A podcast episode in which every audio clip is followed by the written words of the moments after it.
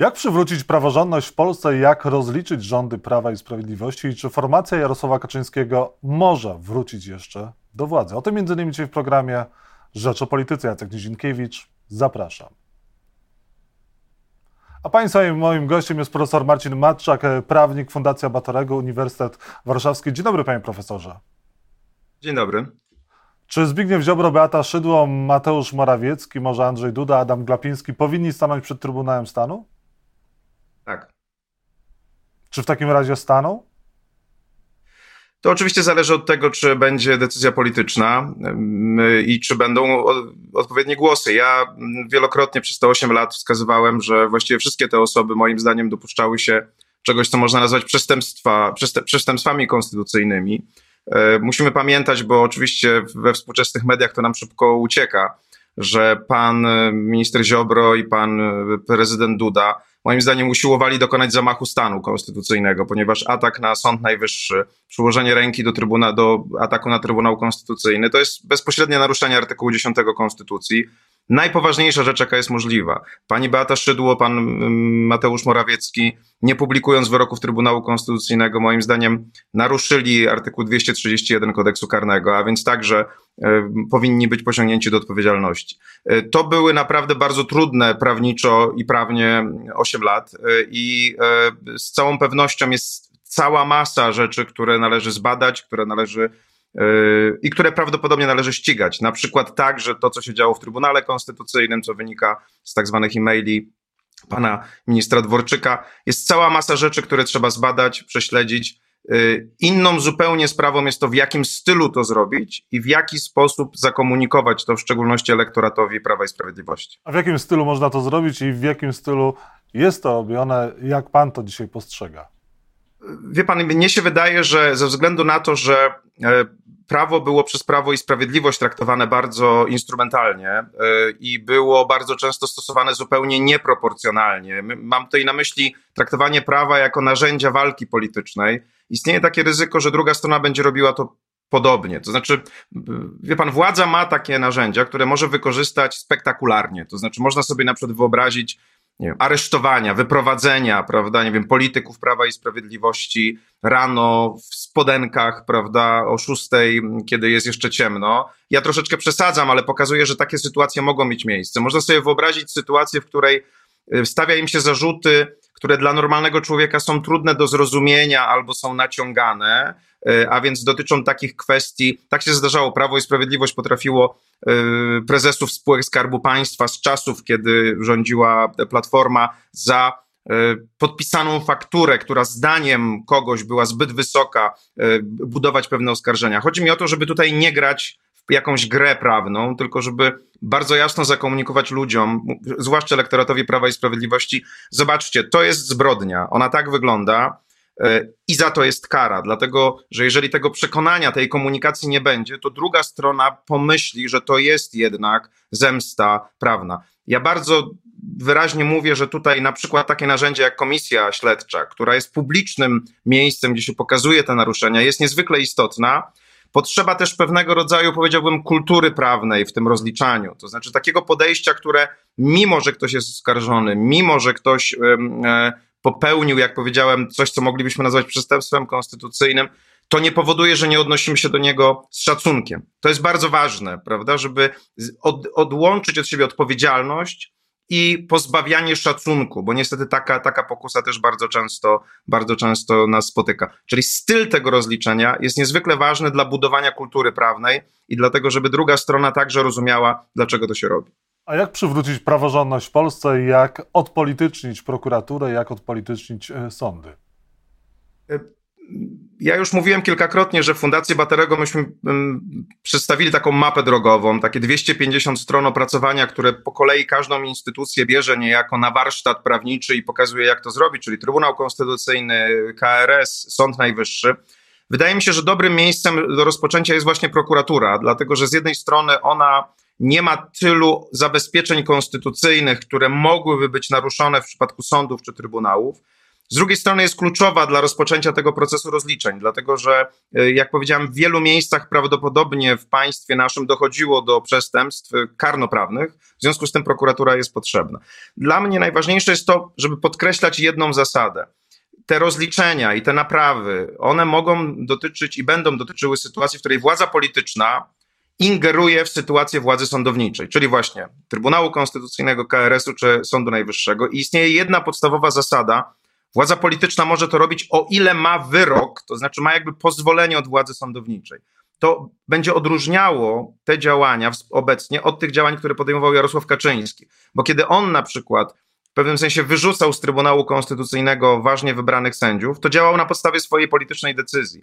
Dzisiaj, gdy Donald Tusk będzie na przykład i jego ludzie będą usuwać uchwałą dublerów z Trybunału Konstytucyjnego, nie będą robili to na podstawie swojego widzimisię, tylko wyroków jeszcze Trybunału e, Konstytucyjnego profesora Rzeplińskiego i na przykład Europejskiego Trybunału Praw Człowieka. To, to jest bardzo ważne z punktu widzenia prawniczego, żeby nie stworzyć złego precedensu, a więc sytuacji, w której każda następna władza samowolnie ze swojego właśnie widzimisię politycznego dokonuje czystki w sądach. Więc ja bym bardzo zachęcał do tego właśnie, żeby także komunikacyjnie obecna władza za każdym razem y, mówiła mniej więcej coś takiego.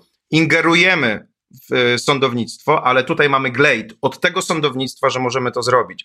Że dublerzy zostali powołani nielegalnie, że NeoKRS został powołany nielegalnie. To jest istotne, bo chodzą że tak powiem, po rynku prawniczym takie myśli, że skoro można usunąć uchwałą dublerów, to może można też usunąć Krystynę Pawłowicz, Stanisława Piotrowicza, a może w ogóle cały Trybunał Konstytucyjny.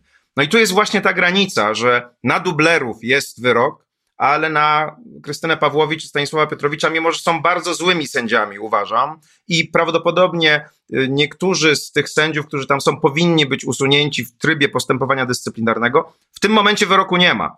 Więc działać po prostu nie można. Julia Przyłębska jest w dalszym ciągu prezesem Trybunału Konstytucyjnego i czy ten Trybunał Konstytucyjny w ogóle powinien pozostać? Może nie sprawdza się ta instytucja? To, to, jest właśnie, to jest właśnie ta sytuacja, o której rozmawiamy. Ja jestem przekonany, że z punktu widzenia prawnego Julia Przyłębska nie jest prezesem Trybunału Konstytucyjnego.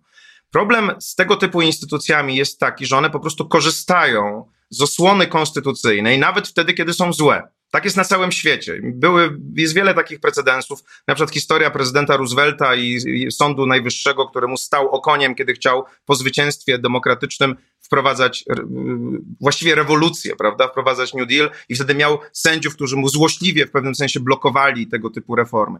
Takie jest piękno albo brzydota systemu konstytucyjnego, że nieraz w takich instytucjach siedzą ludzie, którzy mogą przeszkadzać. Ważne jest to, żeby nie chronić tych ludzi, tylko chronić instytucje. Trybunał powinien pozostać. Trzeba odbudować jego autorytet, bo to jest bardzo ważna instytucja w państwie, którą myśmy wprowadzili po II wojnie światowej do systemów prawnych, żeby kontrolować większość i żeby ta większość nigdy już nie zaatakowała mniejszości. Jakakolwiek to jest mniejszość, czy to jest mniejszość etniczna, czy seksualna, czy rasowa, to jest bardzo ważny organ, który blokuje parlament wtedy, kiedy parlament chce zrobić coś złego. Więc my potrzebujemy Trybunału Konstytucyjnego, ale zreformowanego oczywiście, więc trzeba to zrobić delikatnie. Trzeba usunąć tych, których można na podstawie wyroków sądowych, rozpocząć postępowania dyscyplinarne wobec innych, których, na których nie ma tych wyroków i delikatnie doprowadzić, spokojnie doprowadzić tę instytucję do odbudowania autorytetu. To nie będzie bardzo szybkie i dlatego potrzeba tutaj odpowiedniej cierpliwości instytucjonalnej. Czy Adam Bodnar daje rękojmie tego, że te zmiany zostaną przeprowadzone w sposób e, cywilizowany, zgodny z prawem i też nie będzie tego politycznego zacietrzewienia i czy też powinno dojść do rozdziału ministra sprawiedliwości od prokuratora generalnego? Uważam, że tak. Uważam, że Adam Bodnar jest bardzo dobrym kandydatem na ministra sprawiedliwości, ponieważ ma on i, i na osobę, która ma być odpowiedzialna za te rozliczenia, ponieważ ma on w sobie połączenie dwóch cech, to znaczy z jednej strony skuteczności, yy, ja myślę, że to było bardzo dobrze widać, kiedy on był Rzecznikiem Praw Obywatelskich, z drugiej strony ogromnego szacunku i zrozumienia dla tej, tych właśnie instytucjonalnych założeń. Moim zdaniem pan profesor Bodnar nie popełni błędu takiego zacietrzewienia politycznego, który mogliby popełnić na tym stanowisku politycy i mam wrażenie, że będzie się pięknie odróżniał od y, Zbigniewa Ziobry, y, zupełnie będąc po drugiej stronie pewnego kontinuum prawnego. E, natomiast to, czy, czy rozdzielić te funkcje, myślę, że tak, natomiast to nie jest w tym momencie najważniejsza sprawa. Jest mnóstwo innych rzeczy, które trzeba naprawić. I myślę, że teraz e, minister sprawiedliwości powinien się skupić na legalnym, e, prawnym naprawianiu bezprawia. Czy Prawo i Sprawiedliwość może wrócić do władzy? Uważam, że tak, dlatego że mamy cały czas w Polsce 7-8 milionów ludzi, którzy popierają te partie i dlatego wielokrotnie podkreślam, nawet ostatni weekend chyba spędziliśmy trochę w, w duchu dyskusji na ten temat. Należy rozliczać funkcjonariuszy PiS, natomiast nie należy atakować i obrażać elektoratu PiS. Moim zdaniem potrzeba nam zagospodarowania elektoratu konserwatywnego w Polsce, tak żeby on mógł głosować na partię, która jest konserwatywna, ale nie jest antydemokratyczna ani antypraworządnościowa. Ja nie wiem, czy takim podmiotem może być Trzecia Droga, PSL, Polska 2050.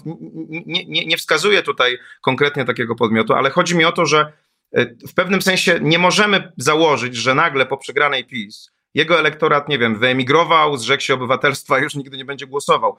To są nasi współobywatele, oni tutaj są i trzeba dla nich znaleźć przestrzeń publiczną i polityczną, żeby mogli się czuć bezpiecznie, że na przykład, żeby nie byli atakowani, na przykład, żeby ich uczucia religijne nie były atakowane, a niestety jest taka taka pokusa. To jest także pewna lekcja do odrobienia. Jeszcze raz podkreślam, nawet napisałem w ten weekend, że symbolicznie, że wokół rządu Donalda Tuska powinny pracować dwa zespoły. Jeden do rozliczania prawnego funkcjonariuszy, drugi do zrozumienia potrzeb elektoratu PiS, tak żeby żeby oni także czuli, że to jest ich ojczyzna i że nie są tutaj zagrożeni e, i że nie trzeba robić przewrotu i ataku na, państwa, na państwo, żeby można było funkcjonować w Polsce.